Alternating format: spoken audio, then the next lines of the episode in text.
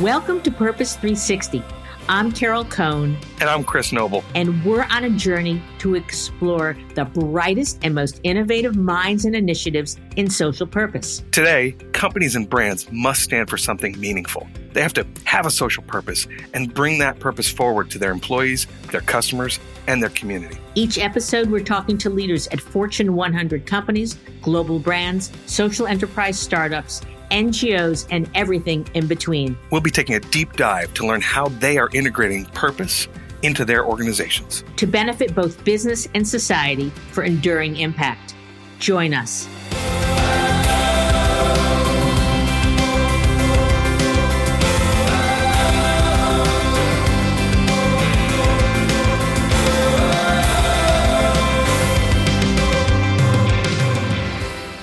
Welcome to Purpose 360. I'm Carol Cone. And I'm Chris Noble. And we are so excited to have Alex Thompson, Vice President of Brand Stewardship and Impact from REI, with us today. I am just jumping out of my skin for this conversation. REI is the absolute most perfect example of a community and how that community has purpose at the center and how they have activated their members, their employees. They are so purposeful. And Alex is just going to give us so much background. So, Alex, why don't you just start and tell us a little bit about your background? And also, you have this fabulous title. So, how those two interact as well. Thanks, Carol. It's good to talk to you. And, you know, Carol, I, I began my career in, in the UK. I've um, moved around and worked in two or three different parts of the world in Asia, in the US now.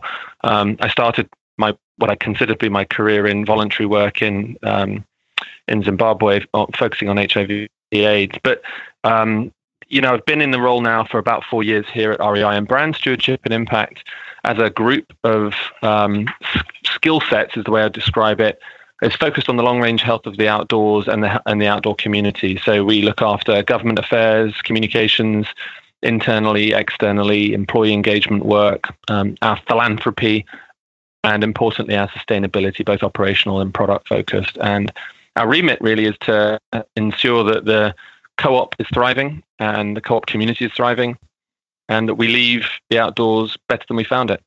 Oh, that, that's fantastic. You talked about the focus of the company, that there are four major pillars. Can you elaborate on that? Sure. I'll assume that not everybody is a member of REI. So, Recreational Equipment Inc. was uh, founded in 1938 here in um, the West Coast, the Pacific Northwest, in sort of really reaching distance of three beautiful national parks. And it was founded by a husband and wife, uh, Mary and Lloyd Anderson and they started the co-op with 23 friends. And as we find ourselves 80 years later, continuing to work in this pretty amazing organization, one of the things that's different is we focus on four measures of success at the most senior level of the organization, and we focus on employee, member, society, and business in that sequence. So the core business of the co op exists to drive uh, the other three. And that means that three quarters of our measures of, success are focused on people and place. And I think that gives you permission to think really differently about the role of an organization in today's society. There are about 17 million members. I'm surprised there aren't 50 million members, considering all the benefits that you provide.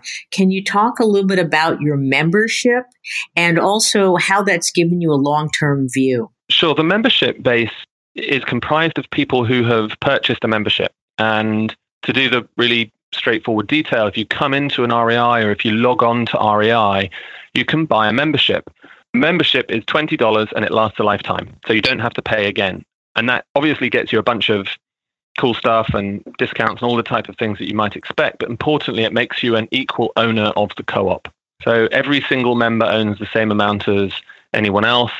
And um, and and that's that gives you permission to think about the community very differently.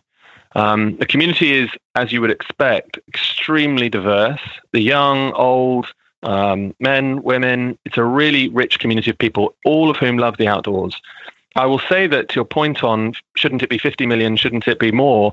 I might just come back at that and talk about something that um, gets me um, really motivated and the rest of our um, organization here motivated, it isn't just given that people love being outdoors, breathing fresh air.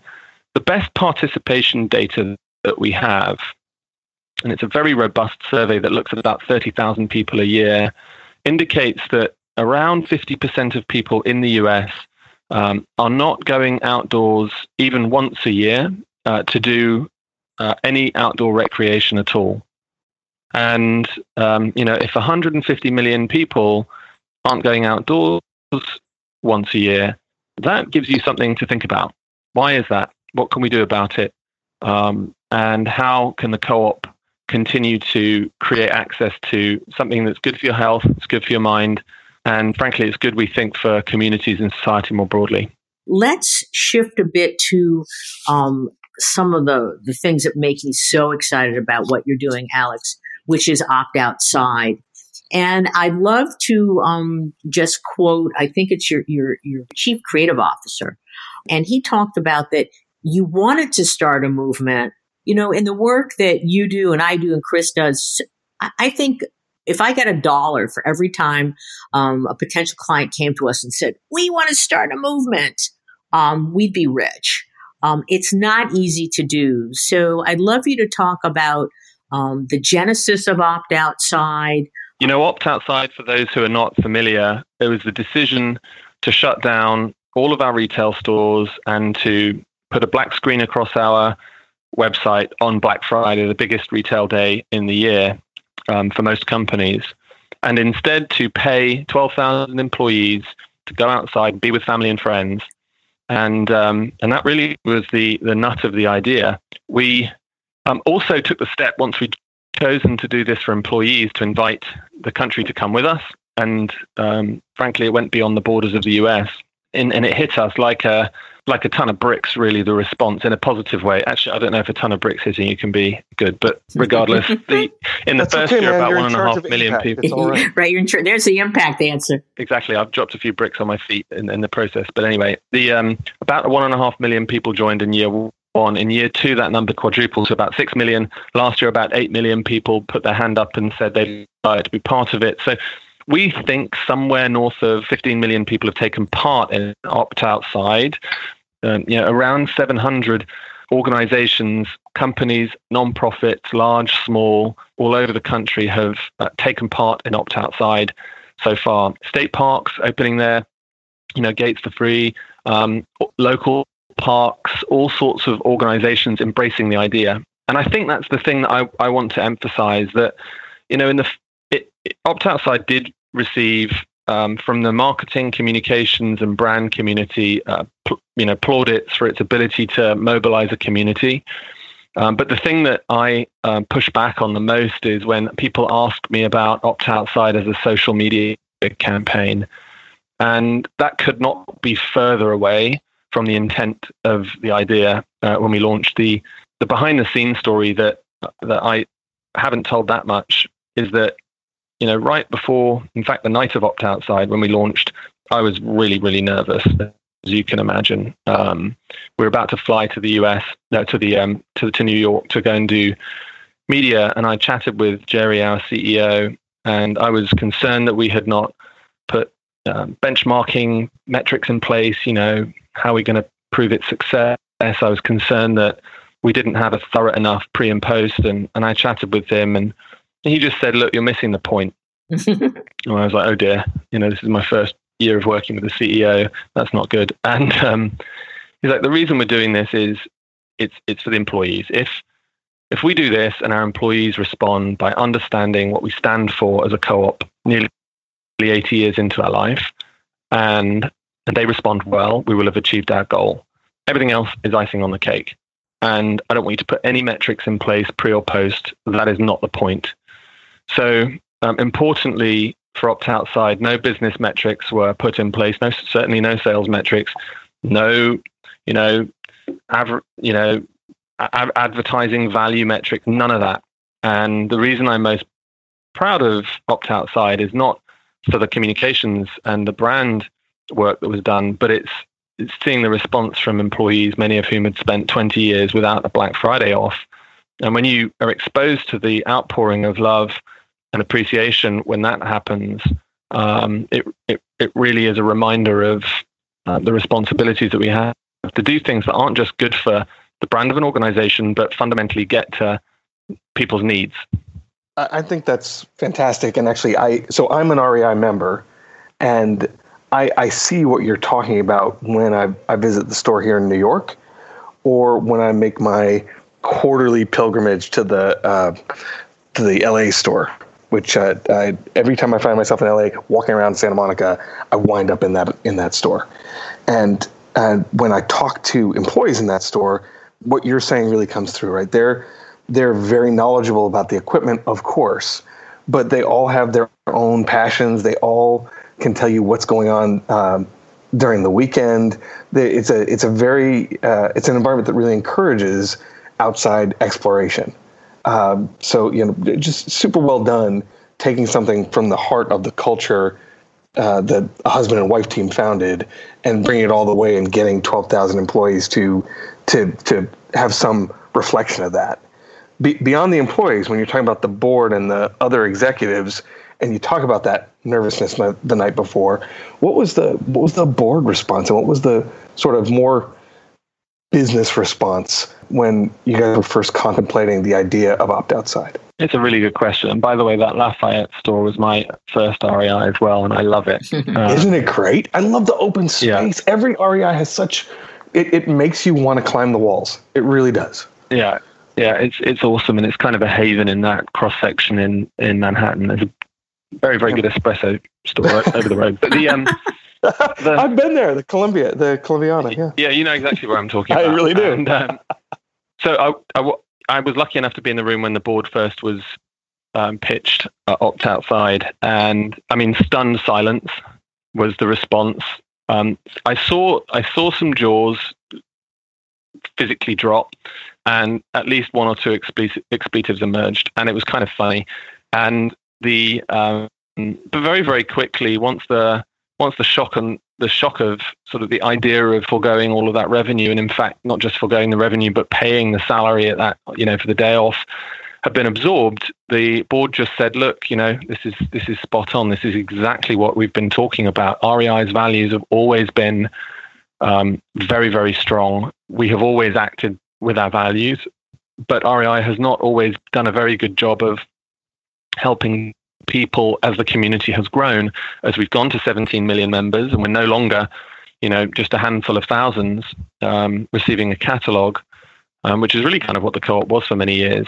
Um, we haven't been as good at inviting people to join in and helping them understand where the thinking comes from. So uh, the board was uh, remarkably supportive, and part of the reason for that is the board of directors is elected from within the membership base. And to a person, while many of them are very, very experienced business people themselves, uh, they have a deep love for the outdoors. And it's not difficult to say to somebody, um, you know, what do you think about the day after Thanksgiving, allowing family and friends to be with one another rather than being in the store? And how do you feel about not inviting people to um, get away from their family and friends and instead to come to a store and and, and, and don't know that was terribly coherent, but you get the idea. And they they understand deeply, and they think this is the right thing to do. And um, and frankly, the the governance structure of the co-op. So we don't have shares, we don't report quarterly, and we're able to act in the long range interests of the outdoors. Does give us permission, unlike some organisations, to make a move like that. Um, but some of this is post rationalization, uh, frankly, Chris, because you never know how this is going to roll. Um, and we are just fortunate that the, that the community responded well and understood that the intent behind opt outside was it was, it was it was it was done, done for the right reasons in my view. Did you have to continue to to sell it in? I mean, did they say interesting? Did you have to give them the numbers that this is the cost of the 12,000 employees' salaries? This is what the potential loss of income will be? Did you have to have multiple meetings or it was like, you know, what did they say in terms of they say like, yes, go do it? Well, you know, I'm only one person, you know, who was part of the process. And of course, our CEO, um, was a, a, very strong advocate and took full accountability. Uh, our chief creative officer Ben Steele was, um, you know, the, the principal. Once we had once we had surfaced the idea, was the principal architect of um, of the various groups that came together to build it. But you know, certainly there were follow-on discussions, and certainly once we moved from we think in we think directionally this is the right thing for us to do to here's how we're going to do it here's how it's going to show up in the world this is what the creative looks like here's how we're going to invite people here's what we're not going to do. Certainly there were lots of conversations at that point but not really with the board. Um, you know the board of directors um, their job is to um, they, have many jobs and one of them is just to assess you know are we are we acting in the interest of the membership base broadly speaking and i think they felt very clearly that um, there was a decent team on the executive side of, of, REI that understood what we were trying to achieve, and they gave us a lot of latitude to go and um, build it as we saw fit. That's fantastic. Um, can you talk about you, you're now you've been three years in, and the first year it got it was massive. It was everywhere, um, and you won, you know, platinum at, at Cannes, just incredible. But you know, you didn't want it to be a flash in the pan. How did it, did it evolve? And this is really important when you go from a brilliant idea to really embedding it long term into the culture. So can you share with our listeners what what did you do in year 2? What did you do in year 3? How do you get the engagement? You're asking a question there that prompts me to you know go to I'm trying to sort of draw on the memories of afterwards. And it doesn't happen very often in your career that you know you got you got so much positive feedback on an, an action like this if you're interested in social impact that you almost kind of can't count the number of stories that are written about the impact of it. And at some point in year one yeah i personally became fairly embarrassed by that. You know you have, it was so much positivity we really didn't know what to do with it. And my my anxiety moving into december you know as the as we knew that it had hit hard, was that people were going to expect us to, um, you know, one up it, that we were going to try and add more sizzle, that we were going to commercialize it. And I immediately knew that that would be a disastrous, um, and several people, not just obviously myself, several people, we knew we wanted to protect the integrity of Opt Outside as a business choice, uh, not as a brand engagement engagement campaign from I remember it distinctly as we moved into the Christmas period, into the holiday after after Black Friday. So we were very careful about that. And as we approached year two, we decided to um, embrace the, pe- the, the component of opt outside that was written about a little bit, but not that much. That we felt was was a special part of it. And in year one, we de- we basically gave opt outside to the community. Um, we said to various groups who wanted to take part. Yeah, here's the you know here's the logo, here's the hashtag, here are the assets. Use it.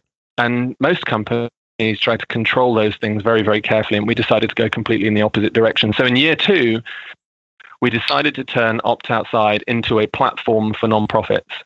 REI invest about 70% of our profits annually back in the outdoor community. One portion of that is in nonprofit groups.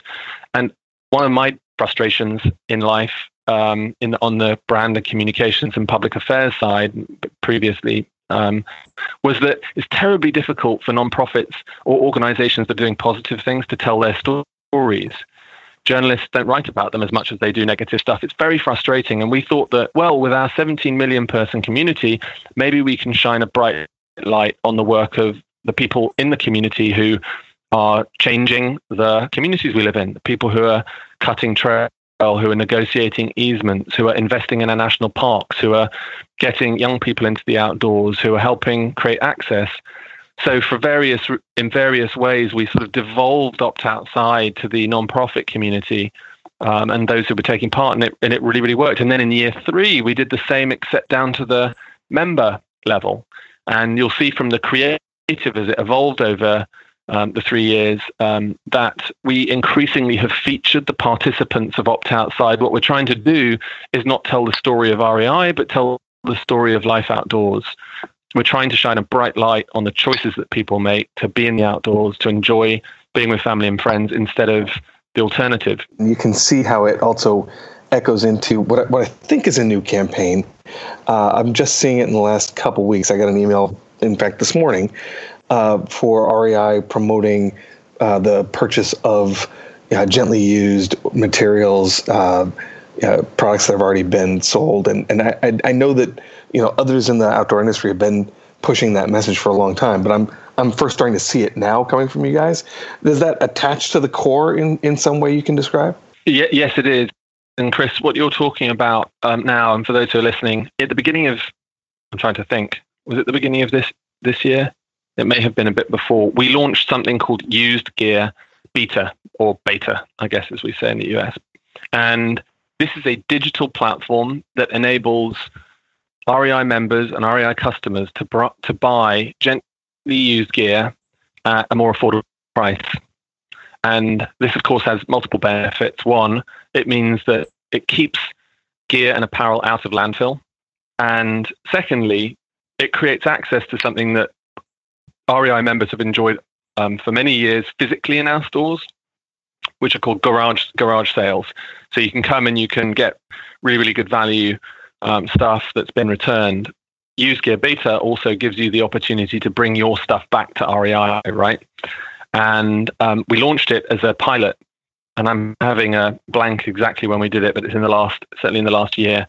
And we have um, seen such a good response from our membership base that um, you're starting to see increased communication about that. And it is true that used gear as a as an offering to our membership base has a has a great sustainability story to, to sort of attach to it, and it's a way that we can think differently about how we do business um, as a retailer. Um, it is attached to the core idea that underpins opt outside, and I'll just pause on that for a second. So when Carol was asking about the foundation of REI, you know, Mary and Lloyd Anderson, we talk about REI as uh, a co-op being organized around one single idea that a life outdoors is a life well lived. And we see our role as a co-op to act in the interests of people who share that belief. And you can see how that is so obvious in opt outside, where we're choosing not to shop and instead we're choosing to go outside. Used gear is a way that we're inventing new models of doing business that can um, shift the system and what we mean by shift the system is, you know, model different ways to think about uh, traditional commercial practice. And if we can do that effectively, we hope that other organizations will experiment in similar ways and that the, the end outcome, whether it's on a one or a hundred year time frame, will be that new models of, of serving communities, but also the things that those communities believe in will emerge. And that over time, we therefore can uh, help business think differently about its role in society. So, Alex, we're, we're approaching the, the bottom of this podcast, but there's so much more to explore. We definitely would love to invite you to come back to expand on all the many facets of your product sustainability and how you're making it easy for consumers to make choices. In, in closing today, can you leave five key insights to listeners who are on a journey to take their social purpose and move it closer to the center of their business. Um, they're probably not as fortunate to have um, to be in a situation as is REI. But what are the five key insights? And you probably have about 25. But let's start with five where you're talking to a colleague and you say, you know, here are five key things you really must you know, keep in your heart, keep in your business head um, as you keep moving on a purpose journey? I, I, can try. The first that jumps to mind gets to the gets to the um, genesis of opt outside. My opinion, and it's an opinion of one, is that the idea of opt outside existed in the co-op for many years before we surfaced it and acted on it. So point one would be listen really, really carefully to your organization. Ask open ended questions and don't be scared of what comes back. Listening is uh, a difficult practice to do in a world of infinite content and demand for us all to say lots of things. Uh, but um, I think listening was the practice that helped us identify the spirit of an idea that most likely had lived in our stores for a long, long time. So find ways to listen differently.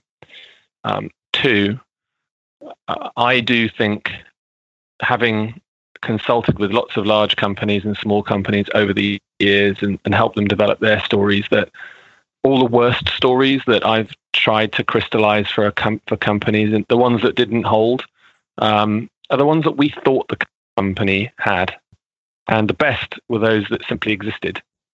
So the second is you know embrace the heritage of your organization, and if people don't know what the heritage of your organization is, it probably means that you haven't explored it deeply enough and asked you know asked deep enough questions because I don't think it's possible to invent a purpose. The purpose simply exists. The question is whether you can surface it. Um, I think the third, you know, get gets to the employee. You have to act in the interest of the community that's closest in. It's going to vary company to company, but I'm a very strong proponent of employee first action and employee first brand. Very strong proponent. I think the fourth is be willing to have people completely challenge what you thought was right. And I go back to that story about Jerry telling me, listen, don't measure this stuff. You know, it was a fairly humbling experience to be part of Opt Outside in the first place. Um, I felt like I went to the sort of edges of my comfort zone and, and back again multiple times, and we got so many things wrong, but so many things right. And um, part of the, most of the right things came from places that I didn't expect. And so you really have to just trust as you go into a process like that that other people can have um, that other people are going to have really good insight. And then five, try something. Just get on with it.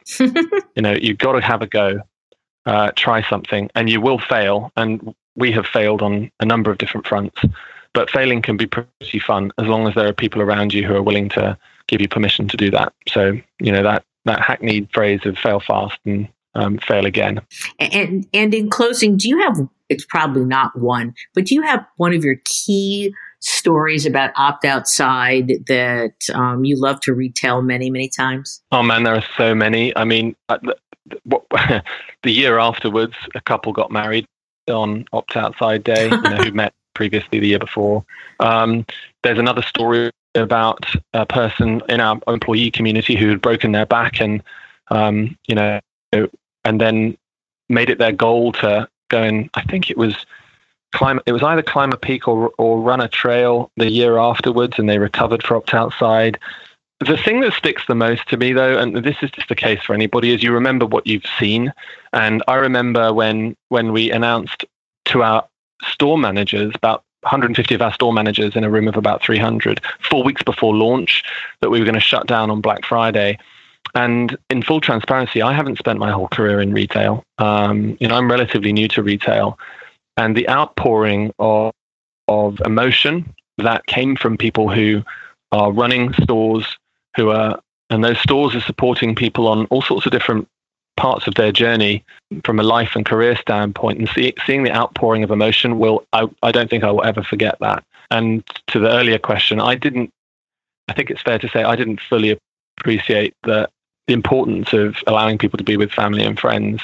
And that is why, interestingly, uh, we made a fairly significant pivot of our message right before launch. Mm. Um, How did you keep it a secret? If you shared it a month ahead, that's like, you know, in this world where everything leaks in one minute, how did how did you keep it a secret? We just trusted people. I mean, that's why I was so damn nervous for four weeks leading up, frankly. Um, but I'm just like, it was incredible. I can't believe they they held to it. That, and I think that's because 80 years of co-op had come before us. You know, people just love the co-op and they didn't want to ruin something that that had the potential to be pretty special. And they understood it, which is fantastic. You use the word love a number of times, and I think that that's a great way to end this first conversation with Alex Thompson. Um, you know, love is usually not talked about in the business world, but I believe that in social purpose, uh, when you get to the soul of a company, that love is something that is welcomed in in the discussion and in actions and behaviors. Um, Chris, I want to give it to you for the for the last uh, question or comment, and then we're going to let Alex go, but we're definitely going to bring him back you know, if we just have a few more minutes, and I, I, get that we might have more time later, and I'm very grateful for what you've spent so far, Alex. I'd love to talk about. We, have talked about the the culture as it existed, the culture that's transformed into what you've got today, and and I know you spend a lot of time talking and thinking about the path ahead. If you if you could just tell us a little bit about uh, some of the things you think are next in this this journey that you're on with REI.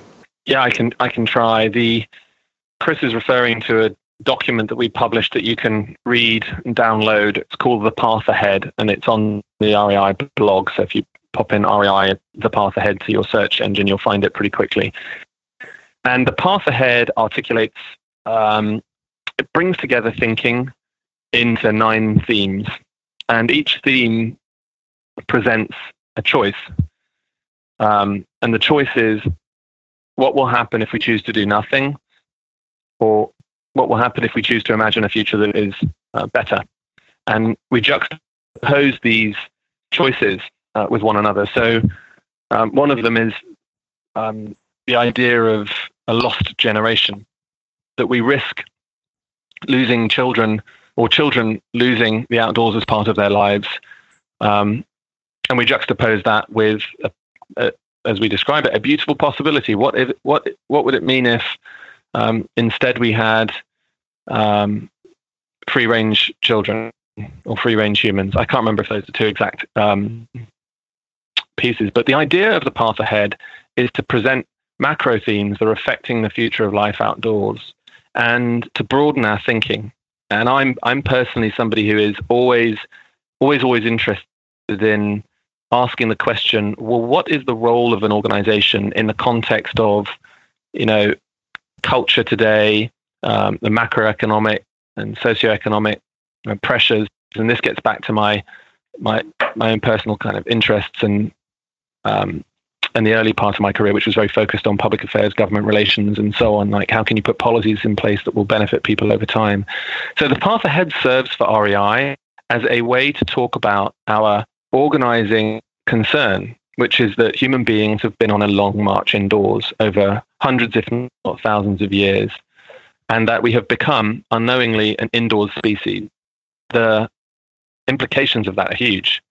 And the path ahead articulates lots of different ways in which we could continue to become an indoor species, or if we chose uh, the other direction, how we might embrace life outdoors.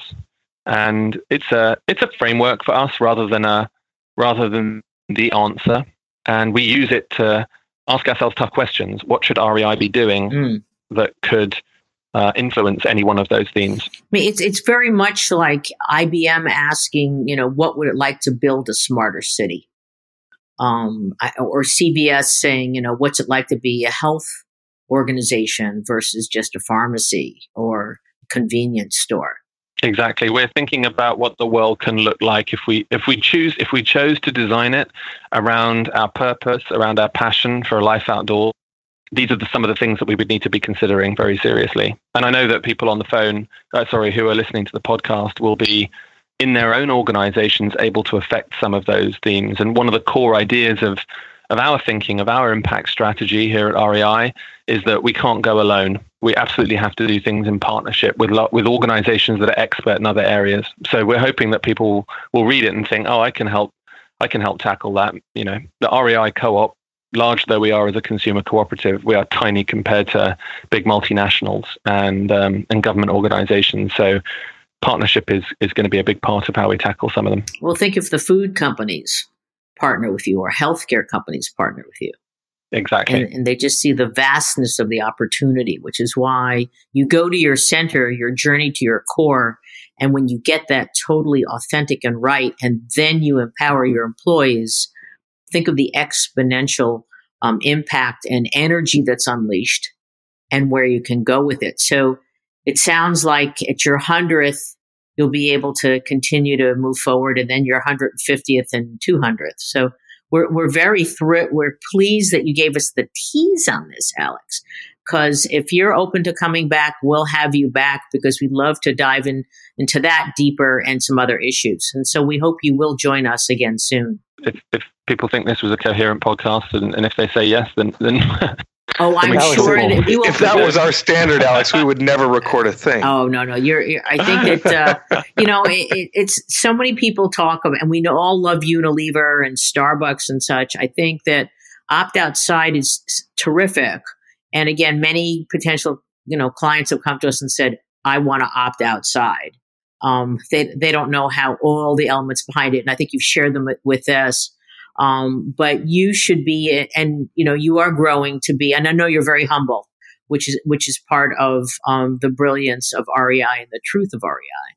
But uh, we certainly will promote you in that uh, stratosphere of Unilever, Starbucks, and others because you deserve it. Well, yeah, Thank yes, Carol. yes, yes, and even more so. Uh, when when we started talking about this podcast, Purpose 360, we talked about it being a, an in depth look at how brands are putting purpose at the center.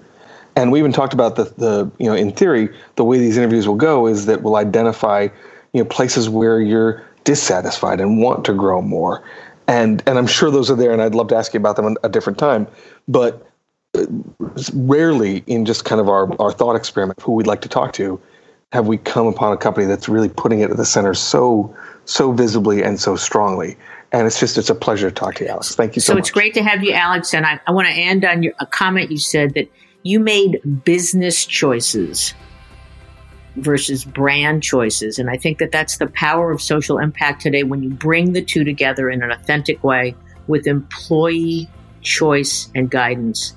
The sky's the limit, or perhaps we should say the outdoors is infinite. there you go You're absolutely spot on, Carol. So thank you so much. We are definitely going to have you back. I know you're, we're going to have a great response. And thank you so much for your time. Thank you, Carol. Thank you, Chris. thank you alex take care